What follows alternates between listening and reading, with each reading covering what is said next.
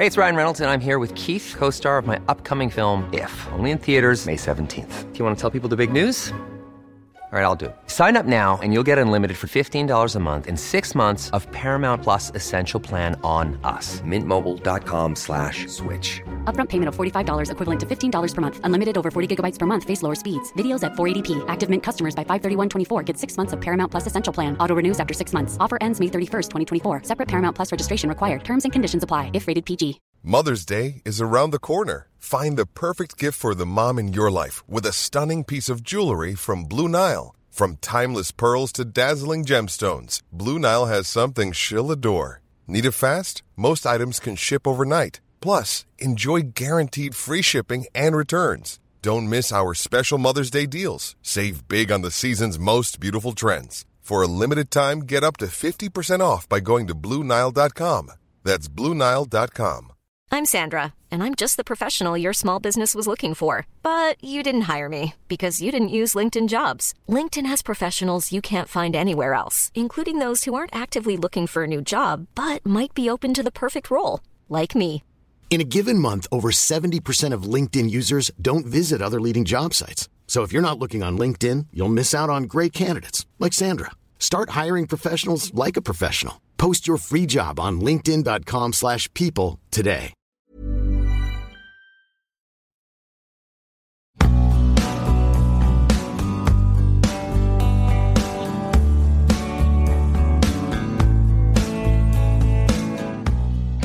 سلام من پیمان بشردوست هستم.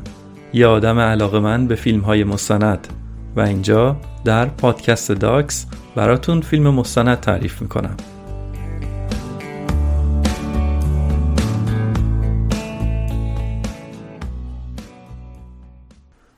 شما دارید به اولین اپیزود پادکست داکس گوش می‌دید. راستش داستان پادکست داکس از اونجایی شروع شد که من مدام برای دوستام از فیلم های مستندی که می‌دیدم صحبت می‌کردم. و بعد یکی از دوستان به من پیشنهاد داد که فلانی چرا اینا رو در یه پلتفرمی به صورت عمومی عرضه نمی کنی اولش من قضیه رو خیلی جدی نگرفتم اما بعدش که کمی فکر کردم گفتم چرا که نه؟ من که مدام دارم فیلم مستند تماشا می‌کنم و در موردشون هم هی می‌خونم. این شوق رو هم دارم که چیزهای جالبی که دیدم و خوندم رو برای بقیه هم تعریف کنم. خب اینطوری می‌تونم بیام برای آدمای بیشتری تعریف کنم. بلکه کمکی هم کرده باشم که این پیام فیلم مستند ارزشمندی که دیدم رو به گوشای بیشتری برسونم. همین هم شد که این پادکست رو شروع کردم. تو این پادکست قراره که من هر بار یه فیلم مستند خوبی که تماشا کردم رو براتون تعریف کنم و در کنارش هم از همون مطالعاتی که در حاشیه اون موضوع داشتم هم براتون توضیح بدم. تمرکز منم روی مستندهایی هستش که به زبان فارسی ترجمه نشدن. یعنی دوبله یا زیرنویس نشدن. ضمنا می‌دونم که خیلی از آدما ترجیح میدن که یه مستند رو خودشون بشینن ببینن تا اینکه یه نفر براشون تعریف بکنه. خود منم اتفاقا از اون دست آدما هستم. دوست دارم خودم فیلم مستند رو تماشا کنم. خب اما خیلی از آدما هستن که به اون فیلم مستند خاص دسترسی ندارن. یا اینکه دسترسی دارن اما فرصت نمی‌کنن که تماشا کنن. اما این امکانات دارن که مثلا در حین پیاده روی یا رانندگی گوش کنن. هدف منم در واقع تو این پادکست بیشتر متمرکز روی همین دسته از افراد هست. می‌دونیم دیگه پادکست قرار نیست جای فیلم دیدن رو بگیره یا قرار نیست جای مطالعه رو بگیره. اما می‌تونه کمک کنه برای کسایی که دسترسی ندارن یا زمان لازم رو ندارن پیام اون فیلم یا پیام اون کتاب رو برسونه به گوشای مخاطب حالا قبل از اینکه شیرجه بزنم توی مستند فوق العاده جذابی که می‌خوام براتون تعریف کنم دوست دارم در مورد اسم پادکستم هم بگم. می‌دونید دیگه فیلم مستند به انگلیسی میشه documentary فیلم های مستند میشه documentaries که این documentaries کلمه نسبتا طولانی هست. و انگلیسی هم, هم که خب دوست دارن که کلمات طولانی رو کوتاه بکنن. و docs مخفف documentaries هست و حتی در جشنواره‌های فیلم مستند هم به جای documentaries از همین کلمه docs استفاده میشه.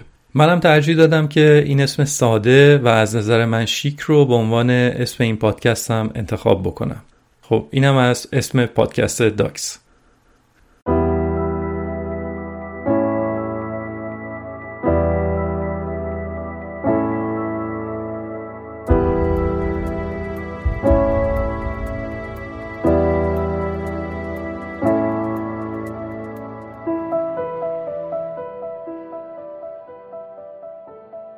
خب مستندی که می‌خوام در موردش صحبت بکنم نهم سپتامبر 2020 معادل 19 شهریور 1399 به شبکه پخش نتفلیکس وارد شده. برای همین هم میشه گفت هنوز موضوع داغی خیلی هم پرطرفدار بود و تا حالا هم یکی از ده مستند پرطرفدار شبکه نتفلیکس بوده. و غیر از نتفلیکس هم کلا سروصدای زیادی به پا کرده این مستند. موضوع این مستند ربط داره به یه چیزی که هممون کم و بیش باش در ارتباط هستیم. شبکه های اجتماعی یا social network. اسم این فیلم اما سوشال دیلماس یا معزل اجتماعی. یعنی به جای شبکه اجتماعی داره میگه معزل اجتماعی. یعنی داره کنایه می‌زنه و میگه شبکه اجتماعی نیست معزل اجتماعیه.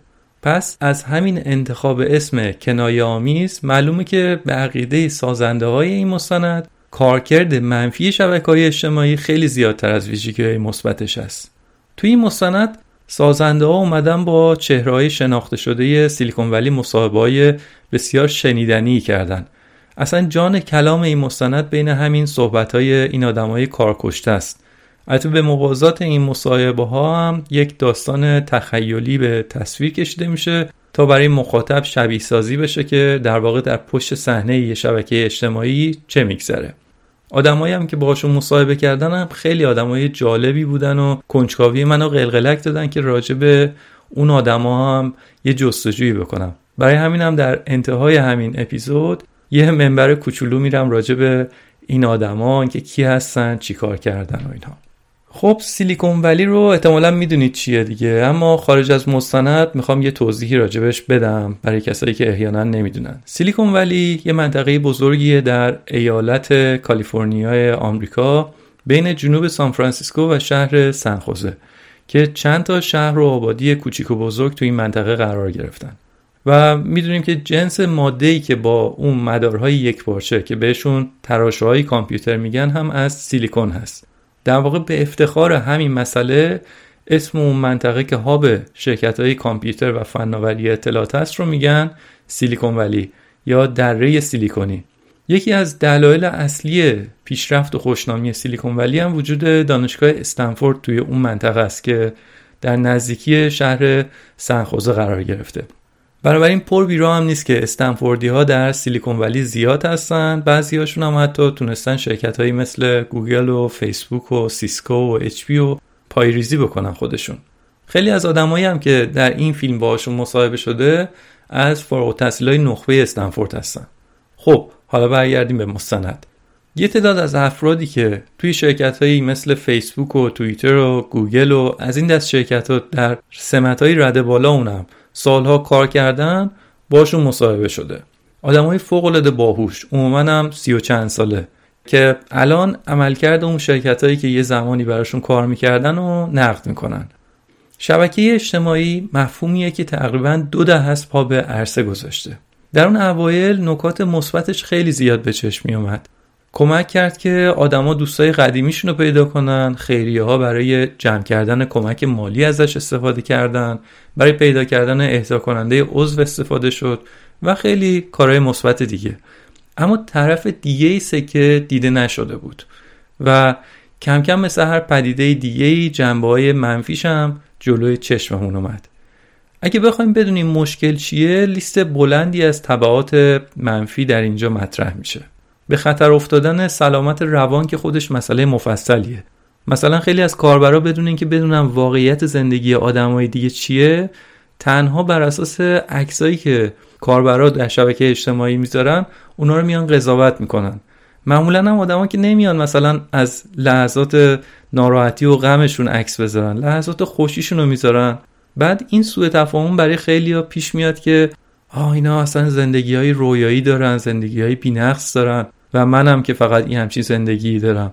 بعد شروع می‌کنن آدما خودشونو می‌خورن آدما با خودشونو با دیگران مقایسه می‌کنن و اینا چیزایی هستن که می‌تونن آدما رو به سمت خشم، استراب و حتی افسردگی هل بدن. مثال دیگهش سنپ چت دیسمورفیا هستش که دیده شده که بعضی از کاربرای جوون سنپ چت برای اینکه چهرهشون شبیه سلفی های فیلتر شده خودشون بشه رفتن صورتشون رو جراحی پلاستیک کردن که قیافشون شبیه سلفی فیلتردارشون بشه. چیز عجیب. لیست لیست بلند بالاییه خلاصه. از اعتیاد به موبایل بگیر تا انتشار اخبار جعلی. دیگه افرادگرایی دو قطبی کردن جامعه بحث حفاظت از داده های شخصی که این شرکت های بزرگ اینترنتی چقدر رایتش می‌کنن. محتوای مجرمانه که مثلا در یوتیوب ویدیوهای خشونت، سکس، تبلیغ افرادگرایی و نفرت پراکنی و اینها منتشر میشه و پاک کردنش هم سخته. یعنی نه اینکه اون یوتیوب و اینا هم نخوان اونا هم تلاش می‌کنن که این محتواهای مجرمانه محتواهای خشونت و اینها رو بخوان حذف کنن ولی واقعا سخت هم هست. خلاصه موضوعات بسیار متنوع هست.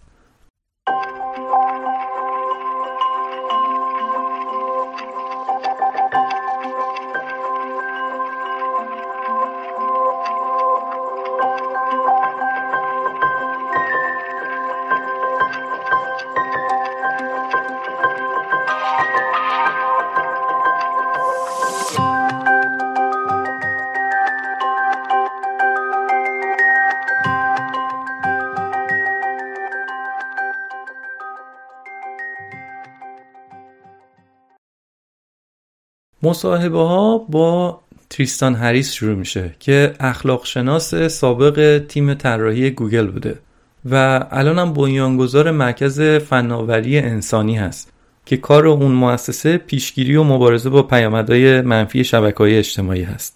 تریستان هم از نخبه های فارغ‌التحصیل استنفورد هستش. میگه اون موقعی که من در شرکت گوگل کار می‌کردم و عضوی از تیم جیمیل بودم میگه اون موقع در مورد طراحی رنگ و شکل و ظاهر اپلیکیشن جیمیل خیلی صحبت می‌کردیم که چیکار کنیم که محصول رو هی جذابتر و جذابتر بکنیم. و جالب این که انقدر این محصول جذاب شد که خود تریستان به جیمیل اعتیاد پیدا کرد. میگه در تیم ما در گوگل هیچ کس در مورد اینکه محصول رو کمتر اعتیاد آور کنیم صحبت نمی کرد همه می‌خواستن اتفاقا برعکس یه کاری کنن که بیشتر آدما جلب محصول بشن. میگه هیچ وقت در طول تاریخ اینطور نبوده که 50 تا مهندس 20 تا 35 ساله از طبقه متوسط و یا مرفه سفید پوست آمریکایی تو کالیفرنیا بشینن و بعدا برای دو میلیارد نفر تصمیم بگیرن. دو میلیارد کاربر. یه روز صبح از خواب پا میشن می‌بینن اه notification جیمیل اینطوری طراحی شده. می‌بینید؟ بحث تریستان اینه که پس خواسته های اون دو میلیارد نفر چی میشه این وسط؟ خلاصه بعد از مدتی کلنجار رفتن با خودش تریستان یک presentation ی رو آماده می‌کنه. سال 2013 بود. حرف تریستان هم تو اون presentation این بود که در گوگل برای حل این مشکل باید یک مسئولیت اخلاقی وجود داشته باشه.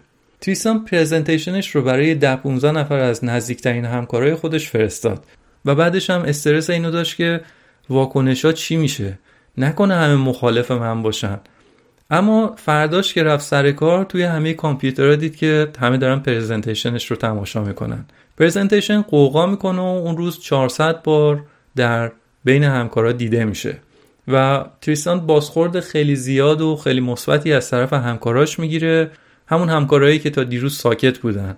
و امروز دیگه می‌گفتن آره راست میگی منم موافقم. من خودم هم می‌بینم که چطور نتیجه همین کارامون توی گوگل داره رو بچه خود من توی خونم داره تاثیر می‌ذاره. و آره ما باید در مورد این مسئله یه کاری بکنیم. بعد میگه حتی ما شنیدیم که همون روز در سه جلسه مختلف با لری پیج مدیرعامل گوگل تو اونجا هم به این presentation اشاره شده و در موردش صحبت کردن. خلاصه بازخوردا اون روز خیلی مثبت و فوق‌العاده بود. و این انتظار در داخل شرکت به وجود اومد که آره دیگه الان گوگل می‌خواد یه حرکت جدی انجام بده. اما چی شد؟ بعدش هیچی نشد.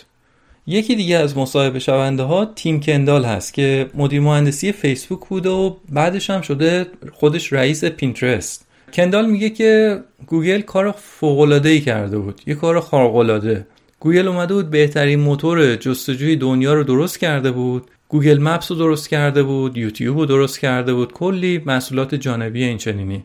بعدم اومده بود در کنار این سایتشون یه ماشین بزرگ پولسازی هم درست کرده بود که تا تونسته پول پارو کرده.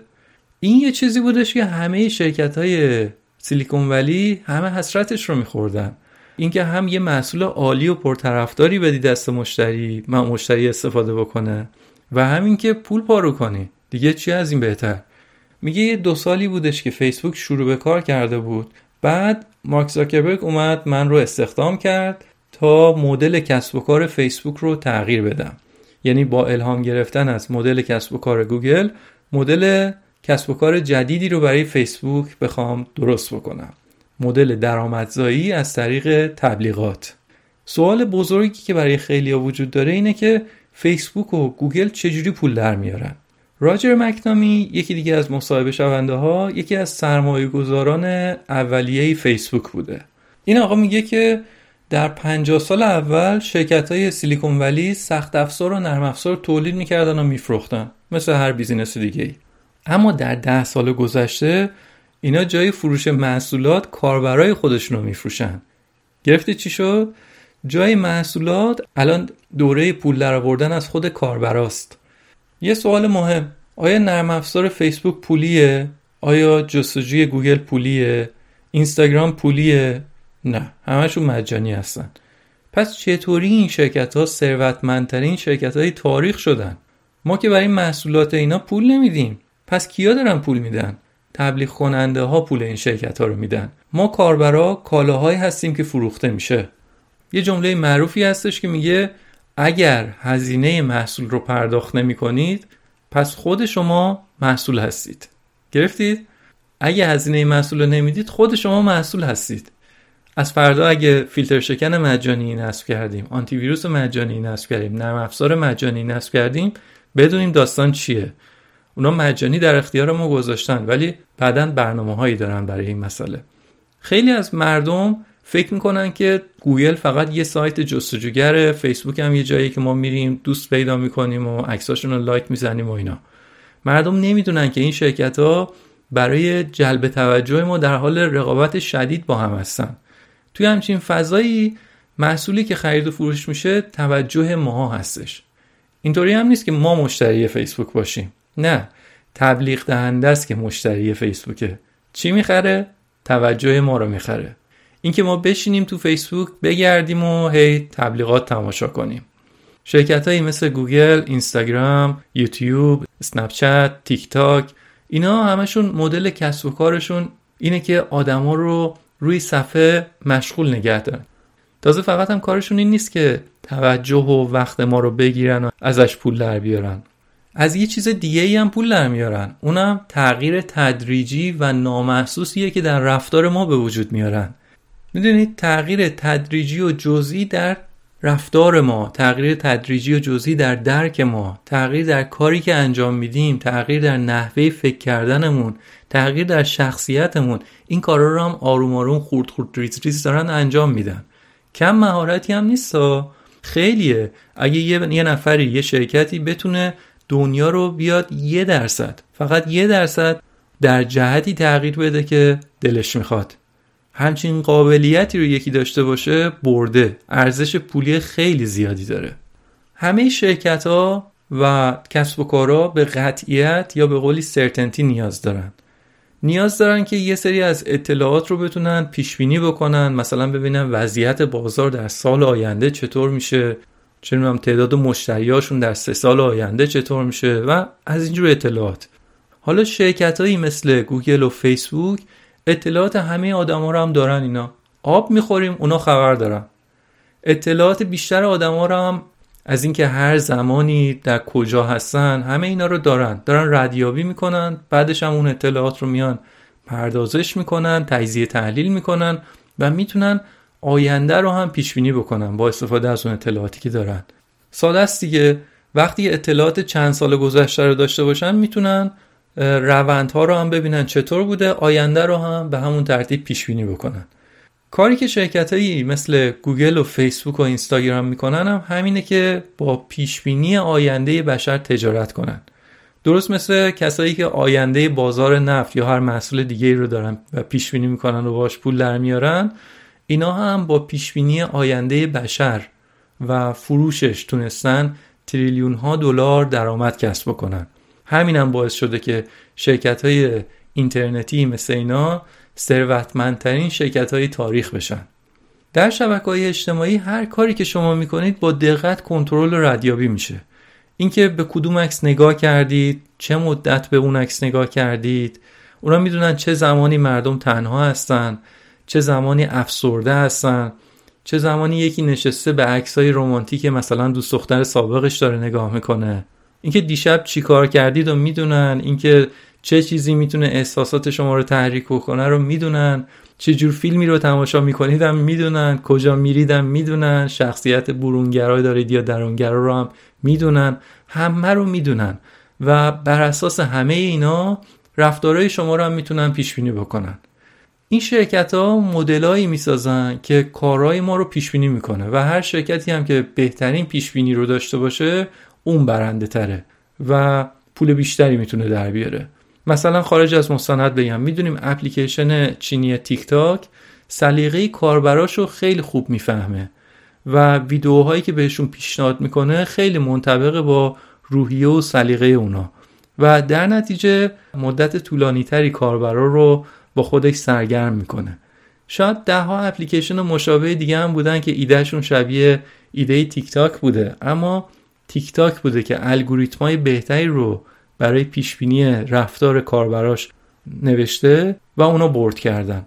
و می‌بینیم هم که سر همچین شرکتی بین آمریکا و با چین یه جنگی رو افتاده.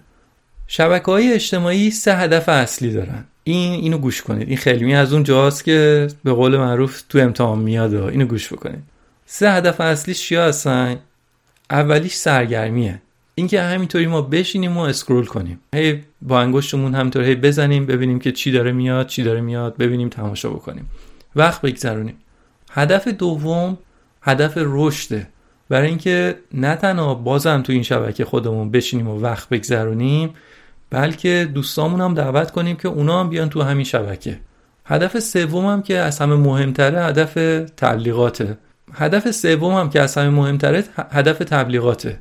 برای اطمینان از اینکه تا جایی که میشه اون شبکه اجتماعی از طریق بازاریابی و تبلیغات داره پول بیشتری در میاره. هر کدوم از این اهداف توسط یه الگوریتمایی توسط یه برنامه های کامپیوتری داره ساپورت میشه. و وظیفه اونا اینه که بفهمن چه چیزی به شما نمایش بدن که این پول بازاریابیه تا جای ممکن هی بیشتر و بیشتر بشه.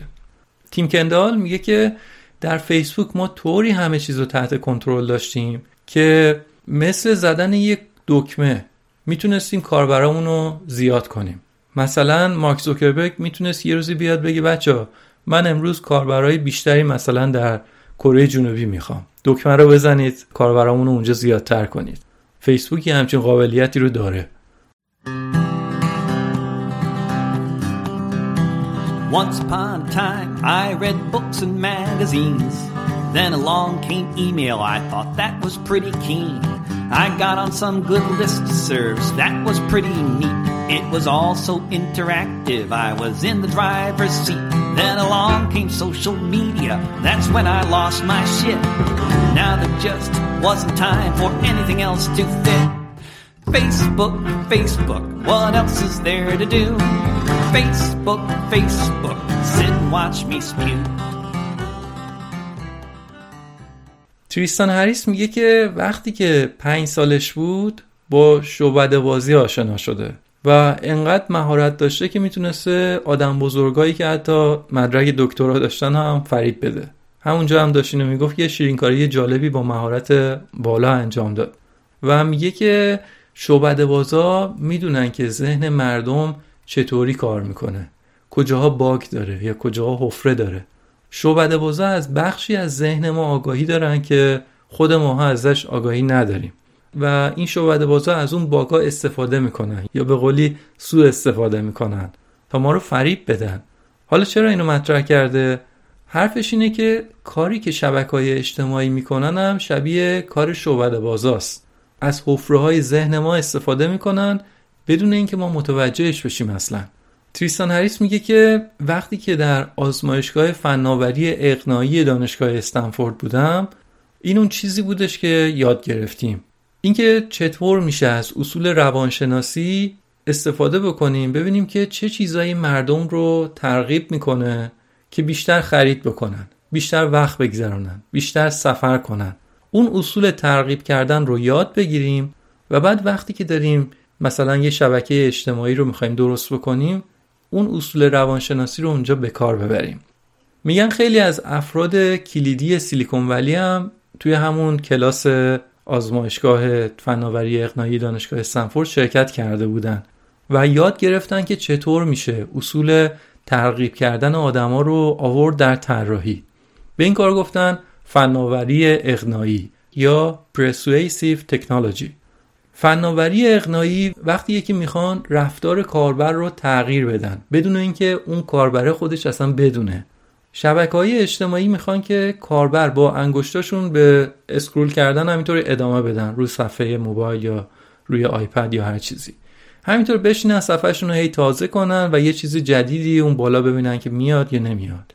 نمی‌دونم که اصلا قراره که یه موضوع جذاب و جالبی در صفحش ببینه یا نه ولی شبیه به قمار کردن. امیدواره که این اتفاق بیفته. بنابراین میشینه و هی اسکرول می‌کنه. تا یه مطلب دندونگیری مثلا بیاد بالا. این همون شباهت است به شعبده بازی. از حفره های ذهنمون استفاده می‌کنن تا گول بخوریم و وقت بیشتری رو در شبکه بگذرونیم. بنابراین کافی نیست که ماها بگیم که من دارم آگاهانه از شبکه اجتماعی استفاده می‌کنم. چون شبکه های اجتماعی چیزی رو در مغزمون فرو می‌کنه و در واقع یه عادت ناخواسته رو در درون ما میکاره. طوری که ما در یه سطح ناشناخته ای از طرف طراحهای اون شبکه اجتماعی برنامه ریزی میشیم. ما حتی متوجهش هم نیستیم. قشنگ هک شدیم. مغزمون هک شده. بنابراین تصادفی نیست و این اساسا روش طراحی این شبکه ها هستش که می‌خوان که در ما اعتیاد ایجاد بشه. و ما برای بار هزارم هم که شده در روز یه دفعه ناخواسته دستمون میره سمت گوشی که چک بکنیم ببینیم که چیز جدیدی اومده یا نه. خیلی اوقات هم خودمون رو سرزنش می‌کنیم که بس دیگه چقدر دستم میره سمت گوشی. چند بار در روز میرم گوشیمو چک می‌کنم. اما این شاید ایراد ما نباشه. این اصلا همونیه که طراحی شده. ما با تیم های مهندسی مواجه هستیم که نه سخت افزار بلکه روان افراد رو حک می‌کنن. و اینطوری می‌تونن رشد بیشتری رو برای شرکت های خودشون تضمین بکنن. یکی از کارهایی که شبکه های اجتماعی شبیه به کار شعبده باز انجام میدن آزمایش علمی AOB هستش. اونا میان یه آزمایشاتی رو به صورت نامحسوس انجام میدن تا ببینن چه تغییراتی رو در صفحهشون باید انجام بدن تا کاربرا متقاعد به انجام کاری بشن بدون اینکه اصلا متوجه بشن. یعنی چی؟ یه مثال می‌زنم. مثل این میمونه که یک انکبوت بزرگی رو شما روی میز کارتون داشته باشید و شما هم یک سوزن دارید. اون سوزن رو می‌زنید به عصبهای انکبوت و عصبهاش رو تحریک می‌کنید. یکی رو می‌زنید ببینید این پاش تکون خورد. و اون یکی عصب می‌زنید ببینید اون یکی پاش تکون خورد. بعد از مدتی دیگه کاملا می‌فهمید که آه اگه من به کجا بزنم چه نتیجه ای داره؟ و اصلا بعد از یه مدتی می‌تونید با این سوزن رو بگیرید به عصبهای مختلف حرکت های مختلفی رو از اون انکبوت ببینید. و اصلا ممکنه که اون انکبوت رو راه بندازید. ها؟ اختیارش یه جوری دست شماستیه مثل عروسک خیمه شب بازی. شما تکون می‌دید اونا هم حرکت می‌کنن. این یه مثال اقراقامیز البته از کاری که شبکه های اجتماعی به صورت نامحسوس دارن با کاربراشون می‌کنن.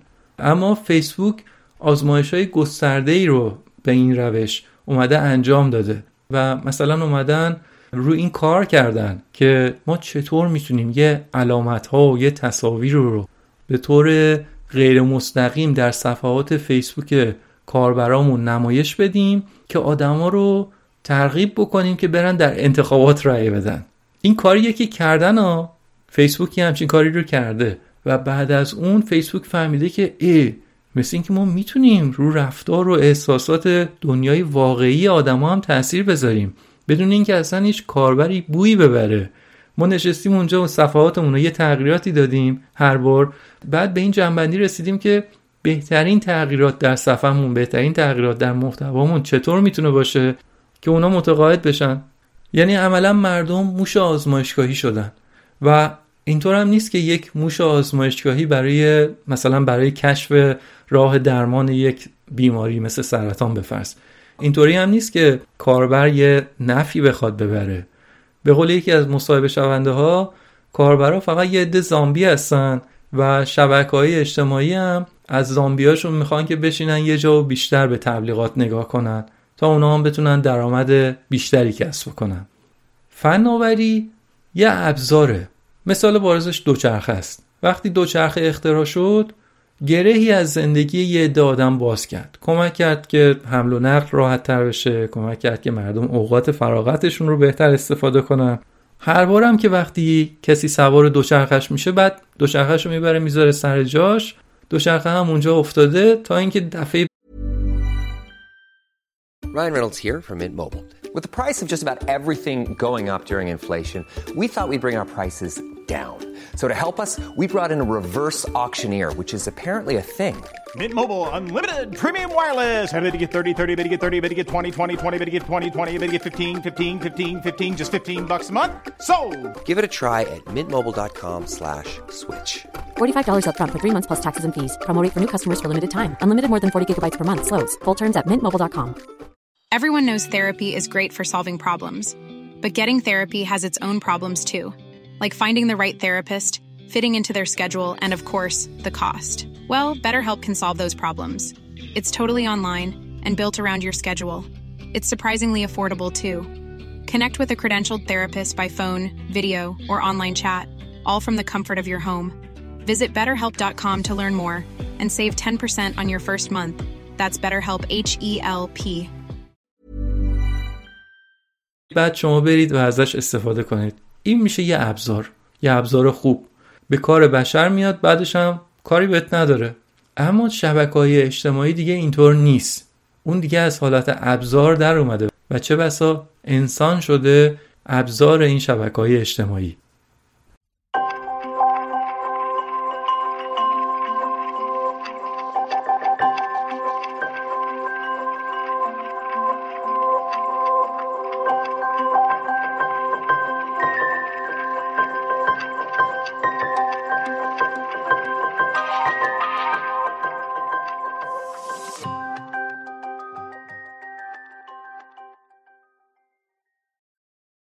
بحث دیگه ای که مطرح میشه تو این مستند بحث اعتیاد به شبکه های اجتماعی هست. میگه شما یا قبل از اینکه صبح دستشویی برید گوشیتون رو چک می‌کنید یا اینکه در حال دستشویی کردن تلفنتون رو دارید چک می‌کنید. گزینه دیگه ای ندارید. حالا داره اینو به شوخی مطرح می‌کنه اما واقعا آش انقدر شور شده که خود همینایی که دستن در کار ایجاد این شبکه های اجتماعی بودن هم میگن ما خودمون با اینکه می‌دونیم پشت پرده چیه؟ اما به محصولاتی که خودمون ساختیم اعتیاد پیدا کردیم. یه شوخی دیگه هم مطرح میشه توی این مستند. میگه که فقط دو تا کسب و کار هستن که به کاربراشون میگن یوزر. مواد مخدر و فناوری اطلاعات. هر دوشون میگن یوزر. در واقع می‌خواد با این شوخی می‌خواد بگه که هر دوشون اعتیاد آور هستن. اما چطور میشه که اعتیاد ایجاد میشه؟ ما آدما برای برقراری ارتباط با بقیه یه ضرورت اساسی بیولوژیکی داریم. انسان باید با بقیه آدمای دیگه ارتباط داشته باشه. بعد از برقراری ارتباط هم تو بدنمون هورمون دوپامین به عنوان پاداش آزاد میشه. میلیون ها سال تکامل پشت این سیستم بوده که آدما بتونن با هم ارتباط داشته باشن. برای همین هورمون هست که انسان با برقراری ارتباط خوشحال میشه. شبکه های اجتماعی هم برای همینن دیگه که آدم با افراد دیگه در ارتباط باشه. و به خاطر همین آروم آروم آدم به اون هورمون های خوشحال کننده اعتیاد پیدا می‌کنه. منتها انسان ها اینطور تکامل پیدا کردن که بدونن آیا مورد تایید افراد قبیلهشون هستن یا خانوادهشون یا دوستاشون آیا اونا تاییدشون می‌کنن یا نه؟ چون اون مهمه دیگه. اما آیا ما آدما تکامل پیدا کردیم که بدونیم ده هزار نفر مثلا فالوور هامون راجع به ما چی فکر می‌کنن؟ نه اینطور نبوده. تحقیقات نشون داده که از سال 2011 تا به حال یعنی از وقتی که شبکه های اجتماعی رایشتر شدن میزان افسردگی و استراب بین نوجوانای آمریکایی به طور معنیداری زیادتر شده و تعداد دختران نوجوانی که به خودشون آسیب زدن افسردگی و استراب داشتن و حتی خودکشی کردن یه رشد عجیب و غریبی داشته. بچههایی که بعد از سال 1375 متولد شدن رو بهشون میگن نسل زد اینا اولین نسلی هستن که وقتی که هنوز مدرسه میرن وارد شبکه های اجتماعی میشن. این بچه ها اوقات زیادی رو در شبکه های اجتماعی میگذرونن واسه همینم این نسل استراب و افسردگی بیشتری رو داره نسبت به نسلهای قبلیشون تجربه می‌کنن. و تحقیقاتی که در آمریکا بوده نشون داده که اعتماد به نفس کمتری هم دارن و روابط رمانتیک کمتری رو هم نسبت به نسلهای قبلیشون دارن تجربه می‌کنن. در دهه های قبل بچه ها از یک کانال نسبتا امنی به اسم تلویزیون برنامه های سرگرم کننده می‌دیدن. تلویزیون رو روشن می‌کردیم نشستیم کارتون تماشا می‌کردیم. اما الان بچه ها مثلا یوتیوب فور کیدز رو دارن که یک محصول خاص یوتیوب هست برای بچه ها یه دفعه همه اون مراقبت ها و فیلترهایی که در تلویزیون بوده یه دفعه برداشته شده. بین سازنده ویدیو و بینندهش یه واسطه درست حسابی این وسط وجود نداره که بخواد جلوی محتوای بد رو بگیره. اما شاید خطرناکترین بخش ماجرا این واقعیت باشه که اینترنت توسط یک فناوری داره هدایت میشه که به صورت تصاعدی داره پیشرفت می‌کنه. تقریبا از سال 1960 تا الان قدرت پردازش کامپیوترها حدود یک تریلیون بار بیشتر شده. هیچ چیز دیگه ای در جهان نیست که همچین رشدی داشته باشه. ماشینا رو اگه در نظر بگیرید از اون زمان تا الان سرعتشون شاید تقریبا دو برابر شده باشه. و مهمتر از همه آدما. فیزیولوژی و مغز ما اصلا تکامل پیدا نکرده از اون موقع. قرار هم نیست تغییر بکنه انقدر.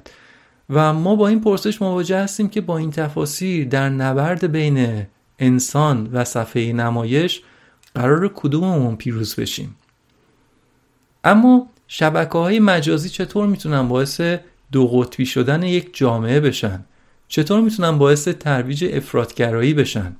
توی این مستند مثال می‌زنه. میگه در نوار جستجوی گوگل تایپ کنید تغییر آب و هوایی چیه؟ تصور ما اینه که کسی که در ایران هست این جستجو رو می‌کنه به همون اطلاعاتی می‌رسه که مثلا اونی که در ژاپن نشسته داره همین جستجو رو می‌کنه. بعد پیش خودمون هم نتیجه می‌گیریم که پس هممون به همه اطلاعات در مورد آب و هوا دسترسی داریم. اما واقعیت این نیست. واقعیت اینه که کاربرا بسته به محل زندگی خودشون نتایج متفاوتی رو در صفحهشون می‌بینن. و چیزی هم که می‌بینن الزاما تمام واقعیت در مورد مثلا تغییرات آب و هوایی نیست بلکه برمیگرده به جایی که ما داریم ازش گوگل می‌کنیم جستجو می‌کنیم. حتی فیسبوک feeds هم همینه.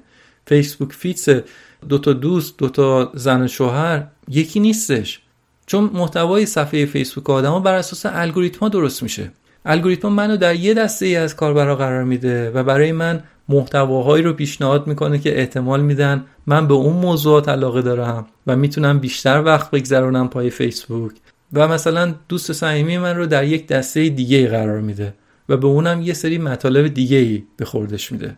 هر کدوممون هم با محتواهایی که می‌بینیم خوشحالیم و فکر می‌کنیم به تمام اطلاعات رسیدیم. اما واقعیت اینه که هر کدوممون بخشی از اطلاعات رو داریم. و بعد بعد از گذشت زمان این حس کاذب رو خواهیم داشت که همه با ما موافق هستن. چون همه افرادی که تو صفحه فیسبوک شما هستن شبیه ما هستن دیگه شبیه ما به نظر میان. مثلا وقتی یه نفر رو که ببینیم که عقاید مذهبی، عقاید نژادی، سیاسی متفاوتی از ما داره میگیم مثلا این بابا چقدر احمقه این همه اطلاعات هست تو اینترنت. بعد اینا هنوز اینطوری دارن فکر می‌کنن مثلا. اما نکته اینه که بله اطلاعات در اینترنت هست. اما هر گروهی داره اطلاعاتی رو می‌بینه که با اون اطلاعات بیشتر خوشحال میشه. اونایی که طرفدار دو آتیشه یه سیاست خاص هستن اونایی که مخالف سرسخت اون سیاست خاص هستن اونایی که عقاید نجات پرستانه دارن اونایی که موافق قوانین مهاجرت هستن و غیره. همه اینا مدام تنها در معرض اطلاعاتی هستن که فیسبوک می‌دونه که اون مطالب این آدما رو خوشحال می‌کنه. در معرض چیز دیگه ای قرار نمی‌گیرن. و اینی که باعث میشه که اون آدما راجع به عقیدهشون هی مصرتر و مصرتر میشن. و به مرور این اون چیزیه که باعث شکاف در یک جامعه میشه. باعث عمیقتر شدن شکاف در جامعه میشه و جامعه نهایتا دو قطبی میشه.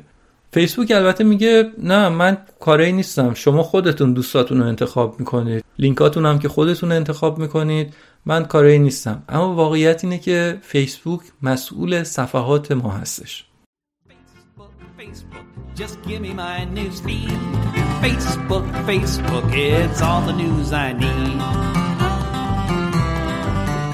They say it's a revolution. But I'm not sure that's so. I didn't use an app to find out what I needed to know. They didn't have the internet in 1848 when they rose up around the world without a single status update. Maybe that's a straw man, or maybe it is not. Maybe there are better tools than the ones we've got. Facebook, Facebook, I'll get up off this chair. خب این خیلی خوبه که به واسطه داشتن شبکه های اجتماعی الان دیگه هر فردی می‌تونه ردای یک روزنامه نگار رو بپوشه و خبر و تحلیل از خودش منتشر بکنه. اما در خیلی از اوقات هم چون این خبرها از فیلتر تحریریه خاصی رد نشدن یا چون اصلا قصد و مرضی در کار هستش باعث میشه که شایعات و حتی تئوری های توته های عجیب غریبی مطرح بشه. روند اینطوره. یه شایعی را میفته بعد بازنش داده میشه. توسط آدم های مختلف. هشتگ ساخته میشه و بعد یه دفعه تبدیل میشه به یه خبر. و بعد یه عده دیگه واقعا بهش اعتماد می‌کنن به عنوان یک خبر. مثال بارزش هم قضیه است به اسم پیتزا گیت که در بحبوحه انتخابات 2016 آمریکا افتاد. یه دو اومدن گفتن که آقا طرفدارای هیلاری کلینتون قاچاق انسان می‌کنن و حتی در کار تجارت کودکان زیر سن قانونی هستن. حتی یه لیستی از رستورانهایی رو منتشر کردن که آره اینا در کار تجارت کودکان هستن. لیست دادن و مردم هم خوندن و خیلی هم باورشون شد. علکی علکی یه شایعه بزرگ درست شد. بعد حتی یه نفر پا شد رفت یه ایالت دیگه ای گفته بودند زیر زمین یه رستورانی هستش که پر بچه است. بعد این بابا مسلح میره اونجا. مردم همه هاج و واج تو رستوران. خلاصه پلیس میاد و بابا دستگیر می‌کنه و می‌بینن که اصلا اون رستوران زیر زمین نداره. بعدش هم یه رستوران معمولیه و قضیه از اساس دروغ بوده. خلاصه این موضوع میشه یکی از مثالهای معروف فیک نیوز یا خبر جعلی. میگن که ما از عصر اطلاعات رسیدیم به عصر اطلاعات جعلی. شما خودتون دیدید دیگه در همین دوره کرونا چقدر اطلاعات غلط در شبکه های اجتماعی پخش شد. مثال بارزش هم خودمون دیدیم در شبکه های اجتماعی فارسی زبان. چقدر چیزای عجیب غریب و بعضا هم خندهدار مطرح شد. حالا در آمریکا مثالایی که این مستند می‌زنم هم جالبه. یکی میگه که برای کرونا گفتن که آب بنوشید. آب بنوشید دیگه کرونا نمی‌گیرید. یکی دیگه گفته که آقا این ویروس کار دولت ها بوده که آدما اصلا از امن کشته بشن از دست جمعیت زیاد خلاص بشن. یکی دیگه اومده میگه که آقا مریض نیست کسی بزنید برید بیرون خوش باشید. همه اینا توته است که ما بشینیم تو خونهمون و جامعه رو به امان خدا رها بکنیم. یکی دیگه اومده بود می‌گفت که غذای چینی نخورید که کرونا نگیرید. تو آمریکا ها تو چین هم نه. تو آمریکا غذای چینی نخورید کرونا نمی‌گیرید. بعد یکی دیگه گفته که آقا من به اسناد بسیار معتبری دست پیدا کردم که یک معمور از چین بلند شده اومده و ویروس رو منتشر کرده و مثالهایی از این دست خیلی زیاد. خب این وسط کم هم نبودن مواردی که آدما اومدن از آب گلالود ماهی گرفتن و به اون نیات سیاسی یا مالی یا هر چیز دیگه که داشتن برسن. مسئله دیگه استفاده از شبکه های اجتماعی برای نفرت پراکنی هستش. میگه در میامار وقتی شما گوشی موبایل رو می‌خرید در همون فروشگاه فیسبوک رو میان روی گوشی شما براتون نصب می‌کنن. بنابراین فیسبوک خیلی رایجه در اون کشور. و دولت میامار از این ابزار فیسبوک و گروه ها و صفحات فیسبوکی استفاده می‌کنه برای نیات خودش و برای انتشار نفرت علیه اقلیت مسلمان میانمار. نتیجهش هم این شده که خیلی ها واقعا به این باور رسیدن که بله اینها این اقلیت رو ما باید از شهرشون خلاص بشیم در جامعه و در نهایت هم خب هزاران نفر مورد قتل قرار گرفتن مورد تجاوز قرار گرفتن و 700 هزار نفر فقط به خاطر دینشون مجبور شدن که کشور خودشون رو ترک بکنن و آواره بشن.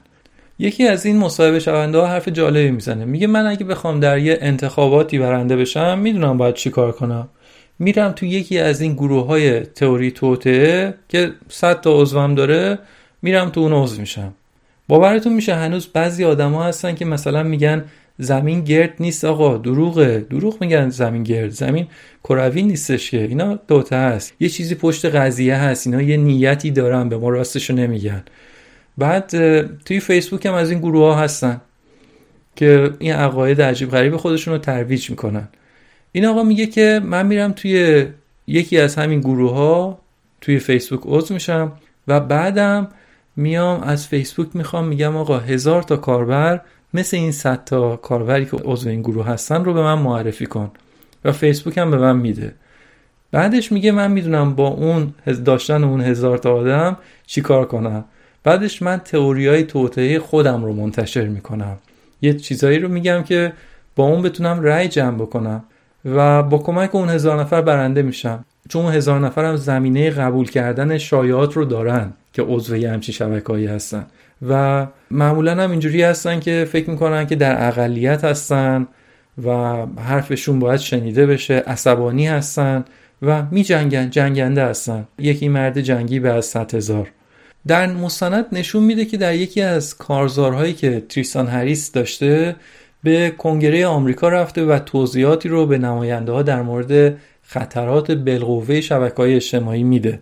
یکی از نماینده ها خیلی هیجان زده میشه و از تیرسان هریس می‌پرسه که این چیزهایی که گفتی منو از ترس داره می‌کشه. آیا واقعا قضیه انقدر ترسناکه؟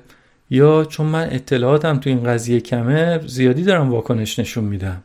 بعد پاسخ تریستان اینه که بله قضیه واقعا جدیه و این می‌تونه در میان مدت باعث جنگ داخلی بشه می‌تونه باعث لطمه زدن به دموکراسی بشه. اما مسئله اینه که اینترنت هم می‌تونه مولد باشه و هم مخرب باشه.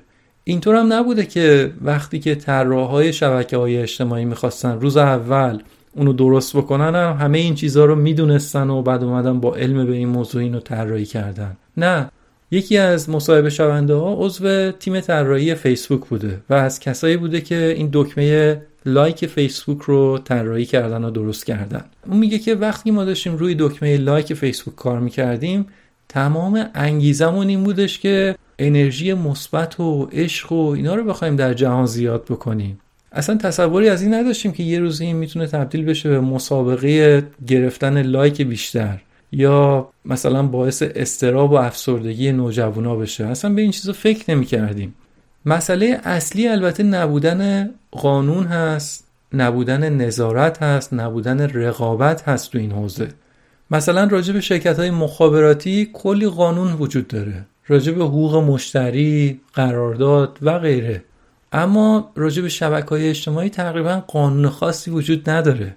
یکی از مصاحبه شونده ها یه پیشنهاد داشت که شرکت هایی که اطلاعات کاربراشون رو دارن ذخیره می‌کنن بیان مالیات بیشتری بدن.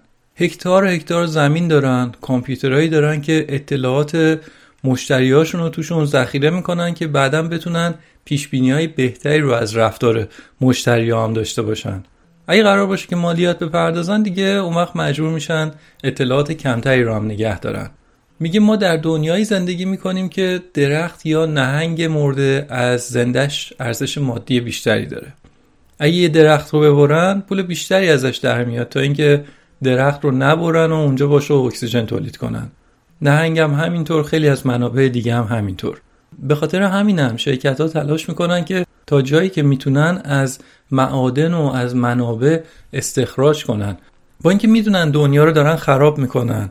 درخت رو می‌برن نهنگ رو می‌کشن و وقت ما رو هم دارن می‌کشن. در واقع وقت و توجه ما درخت زنده ماست که شرکت ها برای پول بیشتر دارن اونو می‌برن و از بین می‌برن. توی اینترنت قرار بوده که کارهای درست انجام بشه قرار بوده که کارهای عمیق انجام بشه. اما تبدیل شده به یه جایی که فقط تویش کارهای باحال انجام بشه. خوبه که کارهای باحال هم انجام بشه. اما این هدف اصلی و اولیه اینترنت نبوده که بیشتر اینترنت صرف کارهای باحال بشه. یا صرف این بشه که یه عده فروش بیشتری داشته باشن. اینترنت تبدیل شده به یک فروشگاه بزرگ. خب حالا چیکار می‌تونیم بکنیم که جلوی این وضعیت گرفته بشه؟ به عنوان پیشگیری می‌تونیم آگاهیمون رو ببریم بالا. می‌تونیم توقع داشته باشیم که مثل منبع قابل استخراج با ما و با وقتمون برخورد نشه. یادمون نره که تغییر ایجاد نمیشه مگر اینکه فشار بالای افکار عمومی وجود داشته باشه. در نتیجه مهم اینه که هممون این آگاهی رو داشته باشیم. در انتهای مستند مصاحبه شونده ها چند تا پیشنهادم داشتن که جلوی هدر رفت وقت کاربرا رو بگیره. توصیه خیلی خوبی بود. من خودم هم سعی کردم که استفاده کنم. پیشنهاد می‌کنم که شما هم همین کار رو بکنید. یکیش این بود که اپلیکیشن های سوشیال مدیا رو از گوشیتون حذف کنید. وسط یه کار ارزشمندی هستید دارید درس می‌خونید دارید کار می‌کنید یه دفعه یه notification ی میاد که بله به یه عکسی شما tag شدید. عکس هم نمیاد باید برید کلیک بکنید روش برید اونجا در اون اپلیکیشنه و بعد اون وقت عکس رو ببینید. یعنی همش می‌خوان که شما رو بکشونن به اون اپلیکیشن. تازه هم اگر هم نرید دنبال اون notification نرید اون عکس رو چک کنید پیامو بخونید هم یه چیزی حدود 20 دقیقه طول می‌کشه تا دوباره به همون سطح تمرکز قبل از اومدن اون notification برسید. در نتیجه توصیه مهم این بودش که اصلا notification هاتون رو خاموش کنید. یه توصیه دیگه هم این بود که فقط از محصولات شرکت های بزرگ و شرکت های معروف استفاده نکنید. از محصولات شرکت های رقیب هم استفاده کنید و بذارید اونها هم بزرگ بشن و رقابت شکل بگیره. و وقتی رقابت شکل می‌گیره به نفع مشتری میشه. چون این شرکت های بزرگ رقیبی به اون صورت ندارن. پیشنهاد می‌کنید که به جای گوگل مثلا از موتور جستجوی کیوبانت استفاده کنید. توصیه دیگه این که هرگز یه ویدئوی که یوتیوب بهتون پیشنهاد می‌کنه رو اونو نرید ببینید. خودتون ویدیوها رو انتخاب کنید. بعد پیشنهاد دیگهش این بودش که در توییتر آدمهایی رو دنبال بکنید که می‌دونید باهاشون مخالفید دیدگاهاتون فرق داره. اما بذارید صدای آدمهای دیگر رو هم بشنوید نه فقط اونایی که شبیه شما فکر می‌کنن. توصیه دیگه هم این که screen time یا زمانی که بچه ها با وسایل الکترونیکی میگذرونن رو اون رو بیایید هی کم بکنید و نزدیک به صفر بکنید. یک روانشناس هم توی این مستند بود که سه تا توصیه داشت در انتها یکی اینکه تمام وسایل الکترونیکی نیم ساعت قبل از خواب از اتاق خواب بیاد بیرون. دو اینکه به هیچ وجه بچه ها قبل از 16 سالگی عضو شبکه اجتماعی نشن و در آخر هم اینکه به والدین میگی که با بچه هاتون بیاید راجع به یک زمان روزانه توافق کنید و اون رو اجرا بکنید. بگید که شما انقدر وقت دارید که در اینترنت باشی. بیشتر از این مجاز نیستی. اما یه داستان تقریبا تخیلی هم در کنار این مصاحبه به تصویر کشیده بود تا مخاطب بهتر پی به پشت صحنه شبکه های اجتماعی ببره. مثلا چی میشه که در پارک نشستید و گشتتونه و در مورد غذای ایتالیایی سرچ می‌کنید. بعد پنج دقیقه بعدش در اینستاگرامتون تبلیغ نزدیکترین رستوران ایتالیایی به اون پارک میاد مثلا. داستان در مورد یک پدر و مادر و سه بچهشون هست که اون بچه ها در سنین مختلف هستن. خانواده کلا درگیر اعتیاد به اینترنت شده و هر کدوم از بچه ها هم مشکلات خاص خودشون رو دارن. مثلا دختر نوجوان خانواده عاشق تصویر فیلتردار خودش بوده. این داستان هم در کنار اون مصاحبه ها روایت شد و دیدنش جالب بود. نهایتا اینکه من بسیار لذت بردم از دیدن این مستند و اطلاعات ارزشمندی رو به من داد. اگه شما هم دسترسی به این فیلم دارید که حتما خودتون هم ببینید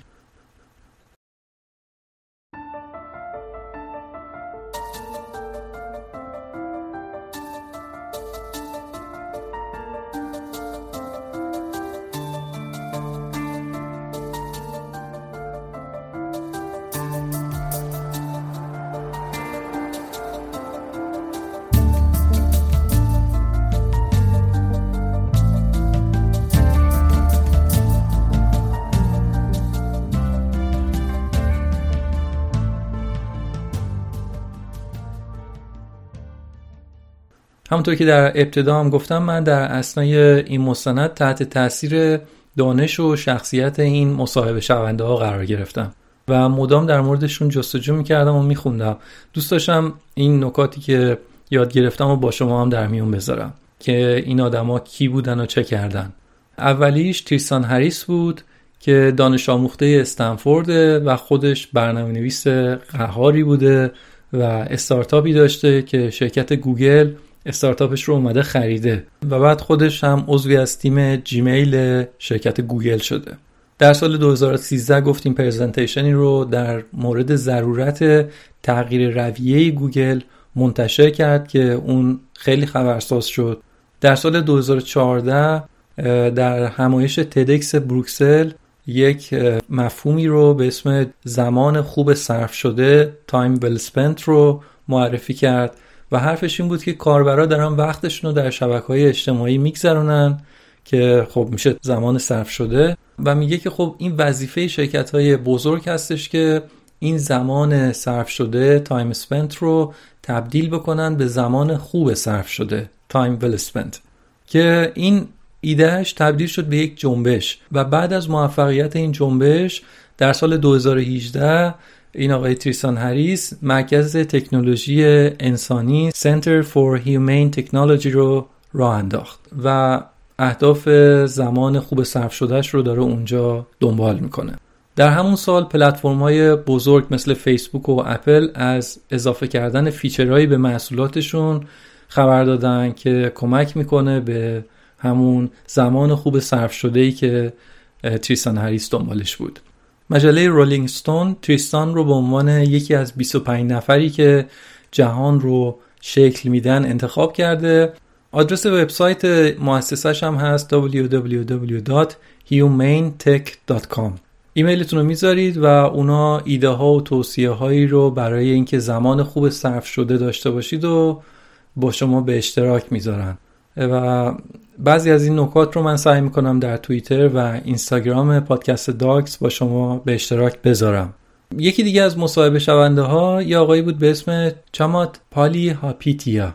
اسمش خیلی سخته. یه آقای 44 ساله و متولد سریلانکا هستش و ایشون در 6 سالگی به کانادا پناهنده شدن به همراه خانوادش پدرش همیشه بیکار بوده و زندگی بسیار فقیرانه ای رو داشتن. اما ایشون موفق شده که در دانشگاه واترلو مهندسی برق بخونه و خیلی زود یکی از مدیران ارشد شرکت AOL شده و بعدش بین سالهای 2007 و 2011 در فیسبوک بوده و یکی از دلایل توسعه عجیب غریب و زیاد فیسبوک هم کارهایی بوده که همین آقای چامات انجام داده در فیسبوک و همون آزمایش های AOB که گفتیم هم دست گل ایشون بوده. البته ایشون از سال 2017 به بعد ابراز ندامت می‌کنه از کاراش برای توسعه فیسبوک. و خب از مدیران ارشد فیسبوک بوده. با اینکه نسبتا هم جوون هست داراییش الان یه چیزی با بیشتر از یک میلیارد دلار هستش. یکی دیگه از شخصیت های جالبی که در بخش مصاحبه های مستند بود یه فردیه به اسم جارون لانیر. لانیر شخص بزرگیه. این آدم پایه‌گذار یا به قولی پدر معنوی تکنولوژی واقعیت مجازیه virtual reality لانیر در کنار تخصص بالاش musician مطرحی هم هست و تخصصش غیر از پیانو در نوازندگی چندین ساز بومی آسیا هم هست. یه شخصیت علمیه ولی موهاشو شبیه به musician ا گیس کرده و بافته. یه آمریکایی سفید پوسته ولی از سازهای ناشناخته آسیایی در موسیقی کلاسیک غربی استفاده می‌کنه. خلاصه اینکه یه آدم خیلی خاص و جالبیه و یکی از چهره های تاثیرگذار سیلیکون ولی است. اما کتابی نوشته با عنوان ده استدلال برای اینکه حسابهای شبکه های اجتماعیتون رو همین الان حذف کنید. و آخرین شخصیتی که می‌خوام بهش بپردازم راجر مکنامیه. البته های بسیار تاثیرگذار دیگه هم بودن اما اینا برای من خیلی جالب بودن. راجر مکنامی سرمایه گذار و موزیسین هستش. لیسانس تاریخ داره و فوق لیسانس MBA یعنی کلا زمینه تحصیلاتش متفاوت از بقیه. و کارش رو به عنوان تحلیلگر بازار سرمایه شروع کرد و موفق بود و چند تا شرکت سرمایه گذاری موفق هم ثبت کرد. خصوصا در زمینه شرکت های مربوط به فناوری اطلاعات و شرکت های موسیقی به طور جدی فعالیت کرد و از سرمایه گذارای اولیه فیسبوک بوده. زمانی هم که به مارک زاکربرگ پیشنهاد داده بودن که فیسبوک رو به مبلغ 750 میلیون دلار بفروشه راجر خیلی مشفقانه توصیه کرده بود که نفروش آقا. نگهش دار خودت هم مدیریتش کن. و خب زاکربرگ هم نفروخت و شدان شد. البته راجر مکنامی از نقش خودش در توسعه فیسبوک پشیمونه. میگه که فیسبوک ضربه زده به دموکراسی در آمریکا و ایشون musician بسیار فعالیه و صدها اجرا در قالب گروه هایی که عضوش بوده داشته.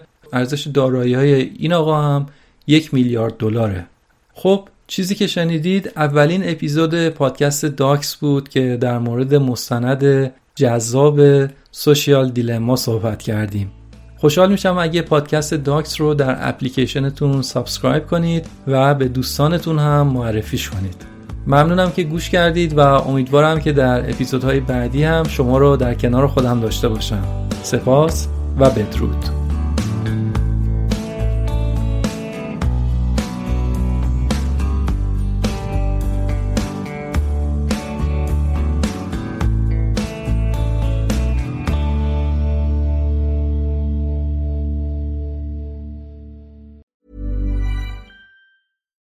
When we're on a budget, we still deserve nice things. Quince is a place to scoop up stunning high-end goods for 50 to 80% less than similar brands. They have buttery soft cashmere sweaters starting at $50, luxurious Italian leather bags, and so much more. Plus, Quince only works with factories that use safe, ethical, and responsible manufacturing. Get the high-end goods you'll love without the high price tag with Quince. Go to quince.com/style for free shipping and 365-day returns. Mom deserves the best, and there's no better place to shop for Mother's Day than Whole Foods Market. They're your destination for unbeatable savings, from premium gifts to show-stopping flowers and irresistible desserts. Start by saving 33% with Prime on all body care and candles. Then get a 15-stem bunch of tulips for just $9.99 each with Prime. Round out Mom's menu with festive rosé, irresistible berry chantilly cake, and more special treats. Come celebrate Mother's Day at Whole Foods Market. Imagine the softest sheets you've ever felt. Now imagine them getting even softer over time. That's what you'll feel with Bowl and Branch's organic cotton sheets. In a recent customer survey, 96% replied that Bowl and Branch sheets get softer with every wash. Start getting your best night's sleep in these sheets that get softer and softer for years to come. Try their sheets with a 30-night guarantee. Plus, get 15% off your first order at bowlandbranch.com. Code BUTTERY. Exclusions apply. See site for details.